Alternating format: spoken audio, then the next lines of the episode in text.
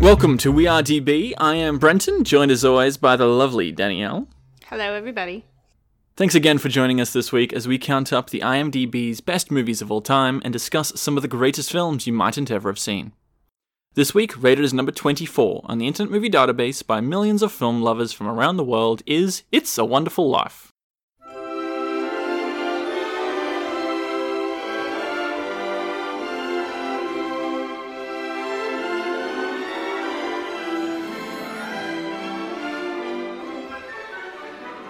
Released in 1946, starring James Stewart as the lead, It's a Wonderful Life is a fictional biographical drama set in the fictional town of Bedford Falls, New York.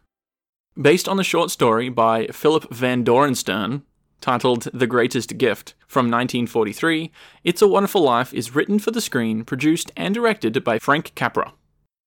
I think this movie was nominated for six or seven Oscars, but I don't think it won any. Interesting. It barely made any money. Like it barely broke even at, in the box office in the time, but has become a cult classic since. When was it released? In 46. Okay, that's what I thought. About two weeks ago, it was announced that Paul McCartney is writing a musical stage version of It's a Wonderful Life. Oh, interesting. Which, which I read that about two weeks ago before watching the movie. This is the first time you and I have seen it. Yep. And I thought, oh, that means that this movie must be a musical. And it's not, and not at all. Um, so I don't know how he's going to be able to do that, but if anyone can do it, I'm sure Paul McCartney can. I was gonna say he's a guy. Yeah. Um, interesting. So this movie is rated at number 24 on the list, even though last week it was also number 24. And that's because Avengers Endgame has fallen a few more spots, like overnight. So essentially, the numbers on the list are more of a guide as to where it is on the IMDb rather than an exact because Avengers Endgame keeps flip flopping around. We keep chasing Endgame down the list, so it keeps messing We're with our numbers. get to it when we get to it. Yeah, we'll get to it. Yeah. Um, so the numbers don't. No one really cares about the numbers, but Yeah. it's more of a, a rough idea as to where this falls on the best list as rated by IMDb users. I think it's worth mentioning because you haven't so far. This movie, it starts out in the 20s and spans to about the time that it was released. Like, I'd say it's meant to end in like 1946. You know what I mean? Because they go through. Yeah, The war Yeah, I think the end of this so- is the end of the war. So Yeah. um, yeah, so it spans over this guy's life pretty much from when 1919, I think, is when it cuts back to and comes back up to the present. And I remember thinking, this has got to be one of the oldest movies I've ever seen because the opening credits were actually filmed pieces of paper being moved Yeah. away. You know what I mean? Like, I just, I remember thinking, I've never seen that before. I think a lot of those old Disney animated movies, like uh, Snow White and the Seven Dwarfs or Pinocchio, I think they had similar title cards where they were they all were like similar, or I think, I think one of them, um, I'm remembering something Disney, maybe it was uh, Sleeping Beauty, had an actual storybook that they were leafing through. that through. makes so sense. it- Yeah, and that was Yeah. from the mid '50s. I think that one was from. Yep. I actually really quite liked this film. Like, I was surprised that I liked it so much. It's probably the oldest film to actually like move me. It had dramatic weight to it, and for these older movies from the 40s or older, it's kind of hard to do that. It really is difficult Yeah. because the art form was just coming about, and the performances kind of seemed goofier back then. But this one, I don't know. It's just the way that it's filmed and the story content. It's it was a good drama movie, surprisingly, actually, because it's got some good co- comedy and elements in it. I mean, it is dated a bit in in the way people acted, as you were saying, just because back then people really enunciated and they spoke with a harsh tone. Like a lot of male actors kind of Sometimes, yeah, but there was some goofy scenes in this though that where they weren't doing that, Yep. and I kind of like them because it makes it seem more recent, I guess. I also liked the way it opened in that I'm assuming it was God speaking with Yeah, this isn't spoilers. This is like the opening thing. with Joseph and the angel second class Clarence. And so you see it, and I mean, it's just a still frame of like these lights in a galaxy and it's just like where is this going? you know what I mean? It was like because they were just having a conversation with each other, and Yeah. a moon flashes in front of the, s- the screen, so you know that it's meant to be space. Yeah. It was just a very interesting opening scene. It was, and it wasn't like it was done in a way where I wasn't like, "What the fuck is this?" I just thought this is strange. All right. Yeah, I'm like this. I, I want to see where this goes. you know what I mean? Yeah. Um, it was a very good introduction because they were able to show retrospectively the main character's life in a way that makes sense. yeah, I thought that was quite clever. Yeah, so it's like, well, you're gonna need this information, so we'll show it to you now, and then Yeah. they show it. It's expositional. Um, So basically, their conversation covers the fact that this guy, George Bailey, is about to kill himself. And let's go back and see what led up to this moment. So they go back 30 years or so just to see where it comes up to this. And that all happens in the first few minutes. They explain that. And it's a good way to set up a biographical drama. Yeah. And so the movie is them going through all of the pivotal events in his life and going through pretty much the entirety of his life from when he was a young kid to when, you know, he was a teenager and what events affected his life and why it turned out the way it did. And it's interesting because the whole point is to show all of the things he's done in his life that have touched and affected other people because later on in life those are displayed to him because he doesn't realize how important he's been in other people's lives. But I like the way that it was done in such a way that it just looks like life, but then Yes. you know, you go back and you see, oh, that was actually really important. You Yeah. know, like everything that's happened was actually really important. I just wanted to say real quick doing this podcast and going back and watching these classic movies that I've never seen before, there's so many of these moments where it's like, oh, that's what that's from. That's what that reference is Yeah. for pop culture since then. You know what I mean? Um, yeah. There's so many things that make reference to these old movies. And you see that quite a lot when we go back like this. Mm-hmm. I was just thinking there's an episode of Futurama where Bender, the robot, is flying through space and he mm-hmm. basically talks to God. And God is a bunch of constellations that flash when he talks. Mm-hmm. And that's exactly what God is depicted as here. It's just like a constellation that sort of flashes. And I'm guessing that that's what that's a reference to. Yeah, well, and same for me. My family's nuts about National Lampoons. We watch Christmas Vacation every Christmas. And there's a line in there, it's the very last line in this movie, and it's George's little daughter saying, Teacher says every time a bell rings, an angel gets his wings. And I've heard that 100 times and I didn't know where it was from. It was from this Yeah. movie, right? Yeah. So it's like, it's it's interesting. I think that's actually interesting because Frank Capra, the director and producer of this, his grandson, Frank Capra Mm-hmm. III, was actually an assistant director on National Lampoon's Christmas Vacation. Huh. Huh. They're all three of them. There's like a whole family of the Capra film family, basically. That's funny. That's interesting. Um, and there's also the scene that I remember from Bruce Almighty where he says, "You want you want the moon? I'll lasso the moon and pull it down to you." Yeah, I was thinking of that one too. Yeah, and the joke in, in Bruce Almighty is that he actually does pull down the moon and it fucks up the tides on the other side of the world and people are like flooded out and stuff. Um, Yeah. It's just kind of just playing on that joke. But there's a few things in this, or even The Simpsons makes reference a couple of times. Um, yeah, so I quite liked it. I'm glad that there was like a few things in there. I'm like, oh, okay, now I get it. I like these moments where I understand pop culture now. Yeah, well, Makes like how cultured. interesting because it's like you know it comes from somewhere, but where in the hell does it come from? This is where it comes from. Yeah. Who'd have thunk it? Not me.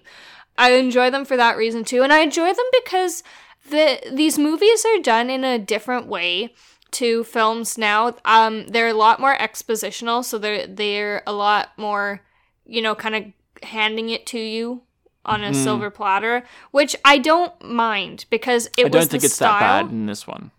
No, it was the style back then, so it was done differently. If you did it now, I don't think people would appreciate it this as much, and I don't think it would be done as well. And it just Yeah. it makes it a little bit more relaxing to watch because you're not worried that you're going to miss anything. You know what I mean? You can sit back even though this is a drama, this isn't a drama where you're on the edge of your seat the Yeah. whole time. You know what I mean? I think there's maybe two or three scenes where you really get involved like that, and the rest of it's pretty lighthearted. I was going to say, but even in those scenes, you're not terrified or sweating or so Mm. emotionally aroused. It's just, it's comfortable to watch. I think the subject matter is the biggest pull of this movie more than anything, more than the shots or or anything like that, or really the acting. The acting is fine; it's pretty good, but Yeah. it's definitely the subject matter and this interesting concept. I love high concept movies. hmm And I'd say it's this actually, one's medium concept. I wouldn't say this one's Well, high concept. I think it is, but you only see the high concept come into effect an hour and 40 minutes into the film. Yeah. Because I had read about this movie and I had heard about the concept, and I'm like, okay, so that's what I was expecting going into the movie. And I'm like, this isn't, is this, did I get it confused with like Charles Dickens' Christmas Carol or something? Well, I'm confused as to, Mm. oh, there it is, finally. So th- I think it is high concept, but it takes forever to get there, which we'll get to in spoilers. However, even in getting there, it's still very compelling. Yes. It wasn't boring. You know what Yes, I it's mean? good setup. Like yeah, and you're just like you're you're genuinely interested in the plot and what's happening right up until it gets to that point, and then you're like, "Oh geez, well I sound Oh geez, Rick." Um you're just like, "Oh man, like what what's going to happen here?" You know what I mean? Yeah. Yeah. What would you say is the oldest movie you've ever seen? I have no idea. Probably one of those Disney movies or maybe You've seen Gone with the Wind, Uh, haven't you? yes. That was from Fuck, 39. that's a long movie. That is a Yeah, it's like long ass movie, and you don't even really need the second half. That's my opinion. it's a four hour long movie, Nate. We're going to be getting into some really old early 30s silent films in the next couple of months. We'll see how I fare. I'm warning you now, just in case. It's a few Charlie Chaplin ones in a row. Mm. We were talking about how the first half is actually quite compelling, and I think it's a good setup because I think it does a great job at painting a picture as to who this guy is and what his life is like and what kind of struggles he's been through, I guess. You see all of his motivations, Yeah, he's kind of a likable character in that because he's down to earth. and you really understand him as a, a character. Like, they've done a very good job in, you know, how does he feel? What does he want out of life? How come he hasn't got there? And Yeah. everything like that. It's impressive how well they've displayed that, I think. Yeah, definitely the first hour or so, it's fun, it's easy to follow, it's harmless, it's a nice story, and then towards the end, it, it packs a punch. I think, um, and I quite, Mm. I quite like that. Yeah. I just wanted to mention that George Bailey in this movie is the exact same age as my great grandmother, who I knew quite well when I was a kid. And it's just Mhm. interesting to me on a personal note, thinking about my family during this time. Yeah. Um, so Zuzu, his daughter, would have been my grandmother. Um, That's interesting. I don't know, just it it makes the movie seem a lot older than what it is because this feels like an old movie, but it doesn't feel like a really old, sluggish, hard to watch movie. I feel that way with my Nana a lot, actually, because she was born in 1950. So she was growing up in a teenager through the 60s when a lot of like really important historical shit went down. You know, like, yeah, so if you watch movies that are based in the 60s and 70s, you have to think in your eyes of your teenage Well- nana, basically. yeah, I'm, it's just weird to me because I'm like, holy crap, like you'd remember that. You'd Yeah. remember that really, really well. You know what I mean? So I Yep. can go talk to her. Like I often ask her about like the Beatles and stuff because she loved the Beatles. Hey, Mm. um, she talks about you know she remembers when JFK died and how sad she was and just all sorts of stuff like that. It puts it in more of a personal perspective, yeah. Yeah, it brings it closer to home for me to think Yeah. like to me it seems so far removed, but to her it was like yeah I was a Yeah. teenager. That's weird. I think it like visually puts memories into like perspective.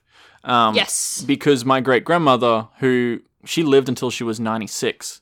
Mhm. So, like, you can have a conversation with her, and she lived through both world wars.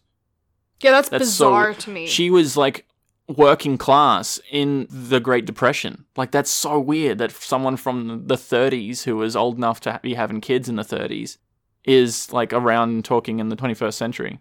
yeah. Um, it just it puts it in a more of a personal perspective, and I kind of I kind of like it when I can relate to so- something like that. Like I did the same thing with Rain Man, where I'm like, everyone's Yeah. the same age as as someone I know. You know what I mean? So I, I Yeah. get more of a perspective on these people's lives, more so than when I was a kid, and I'm like, I don't know what an age is. What is a year? Yeah. Um, so we're going to go into spoilers now. Yep. And I think that's not a bad transition into some of the discussions on the Great Depression in this because that's kind of a big drive for him getting down towards the end of this movie and feeling down on himself is because he's struggling so hard through the depression. And I don't really know that much about the depression and you were trying to explain some things. I still don't understand uh, some of the, the things around that, which in 1946, you didn't have to explain that in a film because all those people would have been alive during the Depression and they knew what happened. That's just it. It's like giving reference to 9 11 to somebody who doesn't know what it is. You know Well, what I mean? Yeah, I suppose, Like- but that's pretty. F- that's that's like 18 years ago. I'm thinking about the global financial crisis that was like 10 years ago to us. Yeah. But I'm saying, like, on this scale, it's like, let's say we're 50 years in the future and you just give nonchalant reference to 9 11. People might, I mean, now it might be different. Yeah, that's a good point. Like, people might not understand what exactly happened, but it was like, it's a, for a generation, everybody knows what it was. You know Mhm. what I mean? Um, So, can you explain to me? I still don't understand. The bank runs out of money in this. Yeah. So what happened and I I still don't quite remember why the market crashed in the first place, but there was a huge stock market crash. So everything went down to a lot less than it was worth. And so the banks lost a lot of money because the way banks work, right, is you put your money in the bank, the bank takes your money, invests it, makes more money, and then because you allowed them to borrow your money, that's how you get interest, right? Yes. So at any given time, really, a bank actually doesn't have all of the cash money to cover the amounts that are in its accounts. Yeah, especially not these days. Everything's digital. Yeah. So what happened was there was the stock market crash. All of the money that the bank invested in stocks was lost because the values went way down and because they didn't have the money to pay out their people they, the banks literally ran out of money and there's a scene in this movie where it says that has all the hallmarks of a run what a run on a bank is is when everybody who holds an account in that bank goes to the bank and wants to get their money out at the same time on a given day when there's not a stock market crash that wouldn't be a good thing Mm. so you can imagine how it would have gone. And the reason people were so panicked is because they knew that the banks were running out of money. So that's kind of that was the start of the depression. Yeah, but if you if you say that you have money in the bank Yeah. and you have a statement saying uh, this is how much money theoretically is in the bank because it's not physically there. Yeah. Whether or not the bank has it or not, do you not still have that statement saying you the bank owe me money? Maybe it was an issue of it being the 30s. They didn't Does that make sense though? Yeah, well, and the thing with the depression too is that the value of that money went down. Like you talk about Right, yeah. um, what caused essentially a contributing factor to the Second World War was also the Great Depression because it affected worldwide. In Germany, people could have hundreds of Deutschmarks and they were worth more as kindling for their stoves than they were as money During the war. before the war Oh, okay. before the Second World War. It took a wheelbarrow full of Deutschmarks to buy a loaf of bread because a mark became so worthless Mm. because of the market value. So money's a weird, weird thing. It's hard to Yeah. understand. But essentially, why this was an important event in this movie was because you see George continually not being able to do the things he wants to do.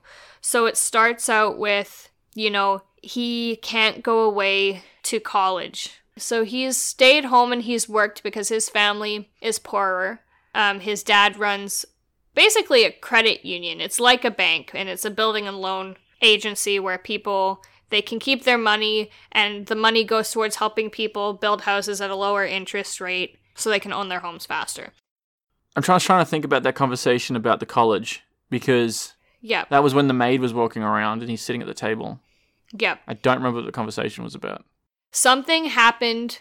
Oh, that's what it was. He was going to go off to college, but his dad had a stroke, so he couldn't go off to college and get out out of Bedford Falls. That's right. Yeah. right? And then his dad died, and the board of directors of that company, the, the building and loan, appointed him as head director or whatever, so he couldn't leave. So then later Well- on, Were they not going to appoint Mr. Potter? And then George said, "Not unless I'm here." I was gonna say like hell, because this old bastard was the richest, meanest man in town. Think of Scrooge McDuck. You know what I mean? Scrooge McDuck. You know, Um, Scrooge McDuck is actually based on a character, Scrooge. Yeah, I know, but I'm just saying. you say that like that's the reference. Um, so there's a lot of factors that play into why George can't go off. He wanted to go see the world and become educated, and I think he wanted to be either an architect or an engineer. He talks about building Mm, yeah. skyscrapers and bridges and things. Um, and again, then the depression happens and the business almost goes under. And the contributing factor that that really, really pushes him to want to jump off the bridge is that his uncle, who he works with, loses eight thousand dollars. And how much was that worth at the time, Brenton? The equivalent of Oh, it was about one hundred and forty-four thousand dollars US today. which is a lot of money. Yeah. And this is at a time too when people didn't have a lot of money, right? yeah. Can you imagine actually seeing one hundred and forty-four grand just in cash, just sitting there? No. Oh, I lost it. Where's it gone? Yeah, exactly. So he was, you know, he's had all of these things in his life where he hasn't been able to do what he wants to do. Um, but he's worked through it and now he's got, you know, a lot of little kids and his business has always like it's never never been stable. Well, that business. I was going to ask. Yep. He was basically selling homes for the prices that it costs and not profit. Is that basically what he was doing Yeah, he was probably making enough just to to live? to live and to pay his employees. The whole purpose that like that his dad who started it and that he was doing it for was so that people could Own their own houses. live. Yeah. Yeah, that that wasn't really a thing, especially during the depression. People didn't own their own houses. He was doing it for the philanthropy of it, not for the business side of it. Mm. You know, like he even says, I'm not a businessman. My dad wasn't a businessman. We're not in it for the business. You know what I mean? Because there's a an employee of Potter. He comes up to him and he's like, "These houses are worth twice as much as what they're being sold for." Mhm. And they're saying it in such a negative way, like, "Oh, what a missed opportunity," kind of thing. yeah. But then these people wouldn't be able to own their own houses. Yeah. And so he's he's doing it so that the rich don't get richer. You know. Yeah. And I also looked up when Potter offers Bailey a job to try and buy him out, basically. And he says $20,000 a year, which is more than what I make right now in Mhm. modern times, uh, for three years at least as a minimum contract. $20,000 in 1937 is $363,000 US. $363,000. That is insane. That's a lot of money. During the Depression, when you've got four kids. No, he didn't have kids. That was just before he did the cut towards the kids. hmm But he's, he's looking to have kids. Because he's going to do that and he's literally on his way to the train station to go on his honeymoon when the run on the bank happens and he can't leave. Yeah. So they like he never even gets to travel. They were going to go around for months and months and then the depression happened. Which you could possibly do for $2,000. That's a lot of money. Yeah. It's just this is really interesting and I want to know your opinion and your perspective because you didn't know a lot of the historical stuff. So you actually had to stop and you're like, "What's going on?" And I had to About the Depression, it to you. yeah. Yeah, and I'm it's funny cuz I've never really been in that position before where you're like, Well, it's I don't know what's going on. It it explains a lot to do with finances, which is the main cause of drive for depression, I would say, is people not being able to do things with money or being able to feed themselves or looking after their You're family. saying clinical psychological depression. Yes? Okay. We're also talking about financial depression. Um so sorry for being confused. Would you agree with that? It's a big driver in personal mental health depression. Finances, yes, absolutely. So that's why there's such a big emphasis on that throughout the whole movie. It's a running theme, which is un- understandable, but I don't understand that much about finances. So yeah, I can understand why I was a bit lost there. Yeah. I think this movie really kicks off or gets more interesting for me when he's on the bridge and he's about to kill himself. He wants to jump off the bridge into icy waters and kill himself because he's just gone through a series of events where it's just like fuck. And he, then he gets kicked while he's down. He crashes his car. He gets punched in the face after losing this 8 grand so i think it paints a picture of you can absolutely understand why this character is wanting to kill himself because he's also insured for 15 grand There's literally a line that says, I'm worth more dead than alive. Yes. So you can absolutely see the character's motivations behind his actions, and that makes him feel more real. Otherwise, if it wasn't fleshed out like that, you would kind of think that that act was shallow or hollow or something, and you wouldn't feel for the character the way that you do. Mm-hmm. And I kind of like the the setup to that.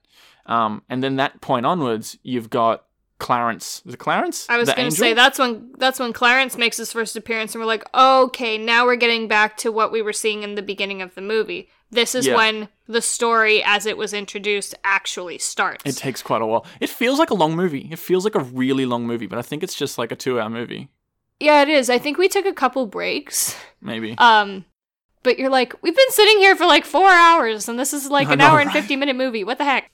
Yeah. So from that point forward, they're going through the town and seeing what the town and the people would be like if he had never been born. And I think Yeah. that's where the high concept comes in, and it, I, Yes. I always find those scenes very interesting. It Yes. reminded me a lot of Back to the Future 2. Have you seen that? Yes. Where he goes back in time to an alternate reality, 19, an alternate 1985, where Biff is rich.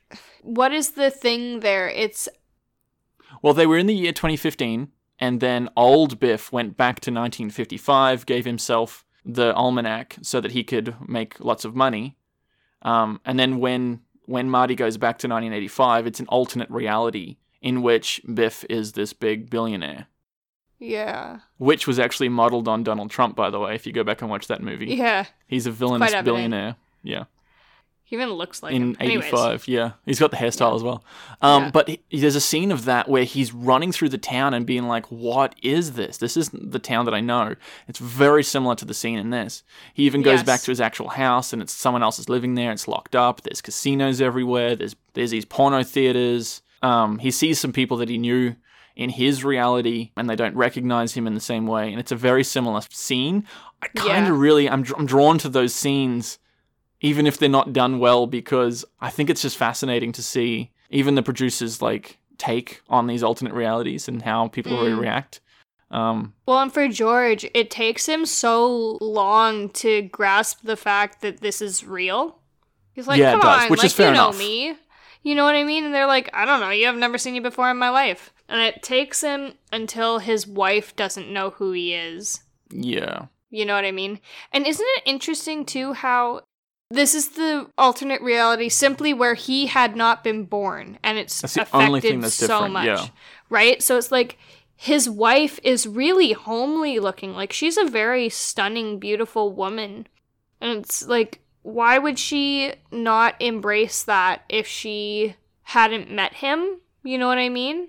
mm, so that means that he had that effect on her, making her feel more beautiful and wanting to her to Yeah. express herself that way more. Yeah, because she's definitely dressed more like an older woman, an older librarian type. You know. and she's got like the little like wire glasses and the little hat and not nice Yeah. shoes and just looking shabby and frumpy and stuff. And it's like she's very stunning in every other scene so. And his mom doesn't know who he is and brother died because he saved him from drowning when he was like 9 or something. So there's just there's so many things that are different but it's ultimately when his wife doesn't know who he is when he's like take me back. Yeah, that's the turning like i point. i want to take me back i'm i want to live you know and it makes him appreciate everything which is an Yeah. interesting point because even because he lost the eight grand they said you're going to jail yeah and he's like fantastic as long as i'm alive as long as i have my family they're still alive the town is is the way that i helped create it this way um Yeah. as i don't care if i go to jail you know what i mean like Yeah. he's so much more appreciative yeah because he's got the feds i think it's the equivalent of the irs the Yeah. tax bureau that's sitting there and they're like we've got a warrant for your arrest. He's like, that's amazing. You know what I mean? Yeah. So it's, it, and I love scenes like that in silly movies because I think even there's another one that's like that where, you know, they gave each other sideways looks because it's like, is this guy nuts? Like, why, why would you be so excited to be going in?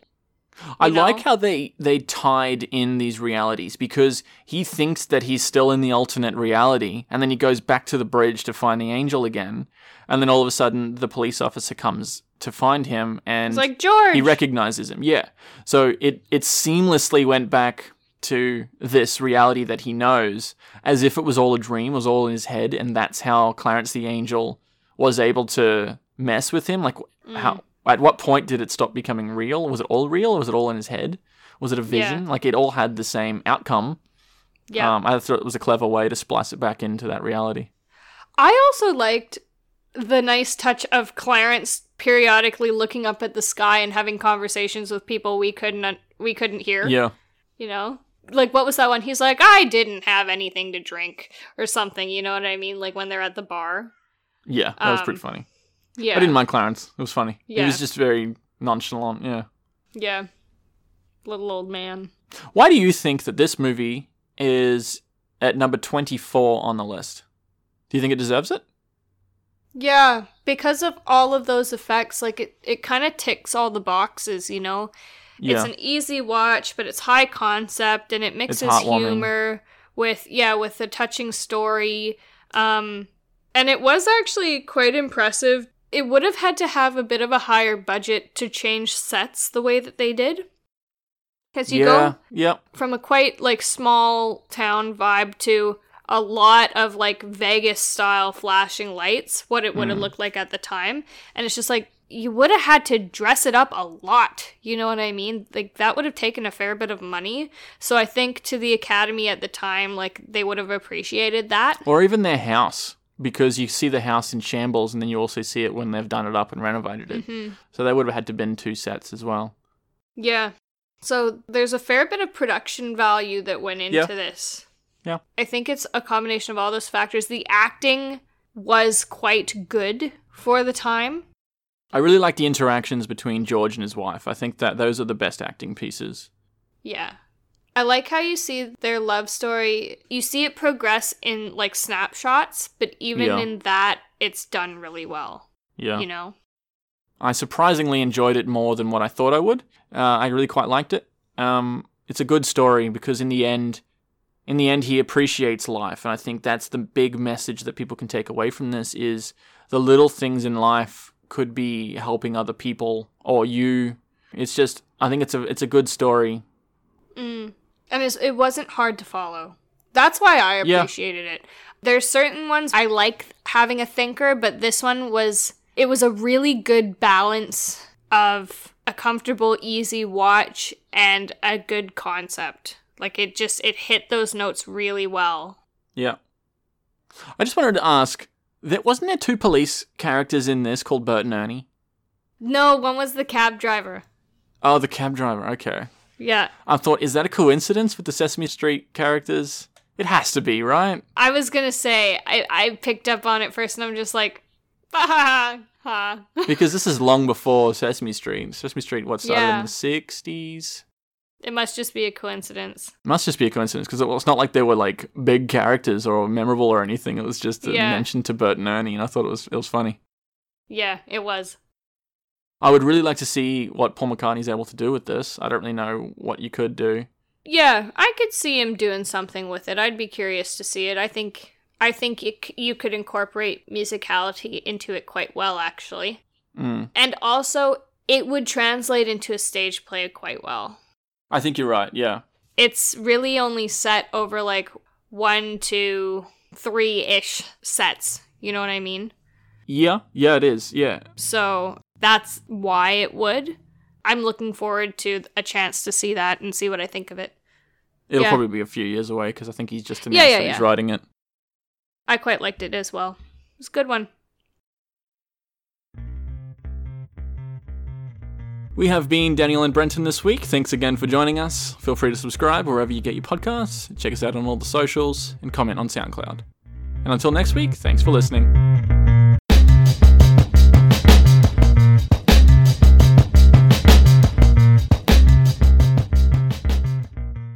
I'm warning you now, just in case. There's a few Charlie Chaplin ones in a row. Mm. I say Chapman all the time. It's Chaplin. Yes. Chapman. Not the ice cream. Isn't Chapman ice cream? Chapman's ice cream. Ice ice cream? I can't even say that one right. Brendan's had a stroke. He can't talk anymore. Did It's you say okay. Brennan? Brennan's? Sounds like no, you're I said. Brenton. Brenton's had a stroke. Puddins?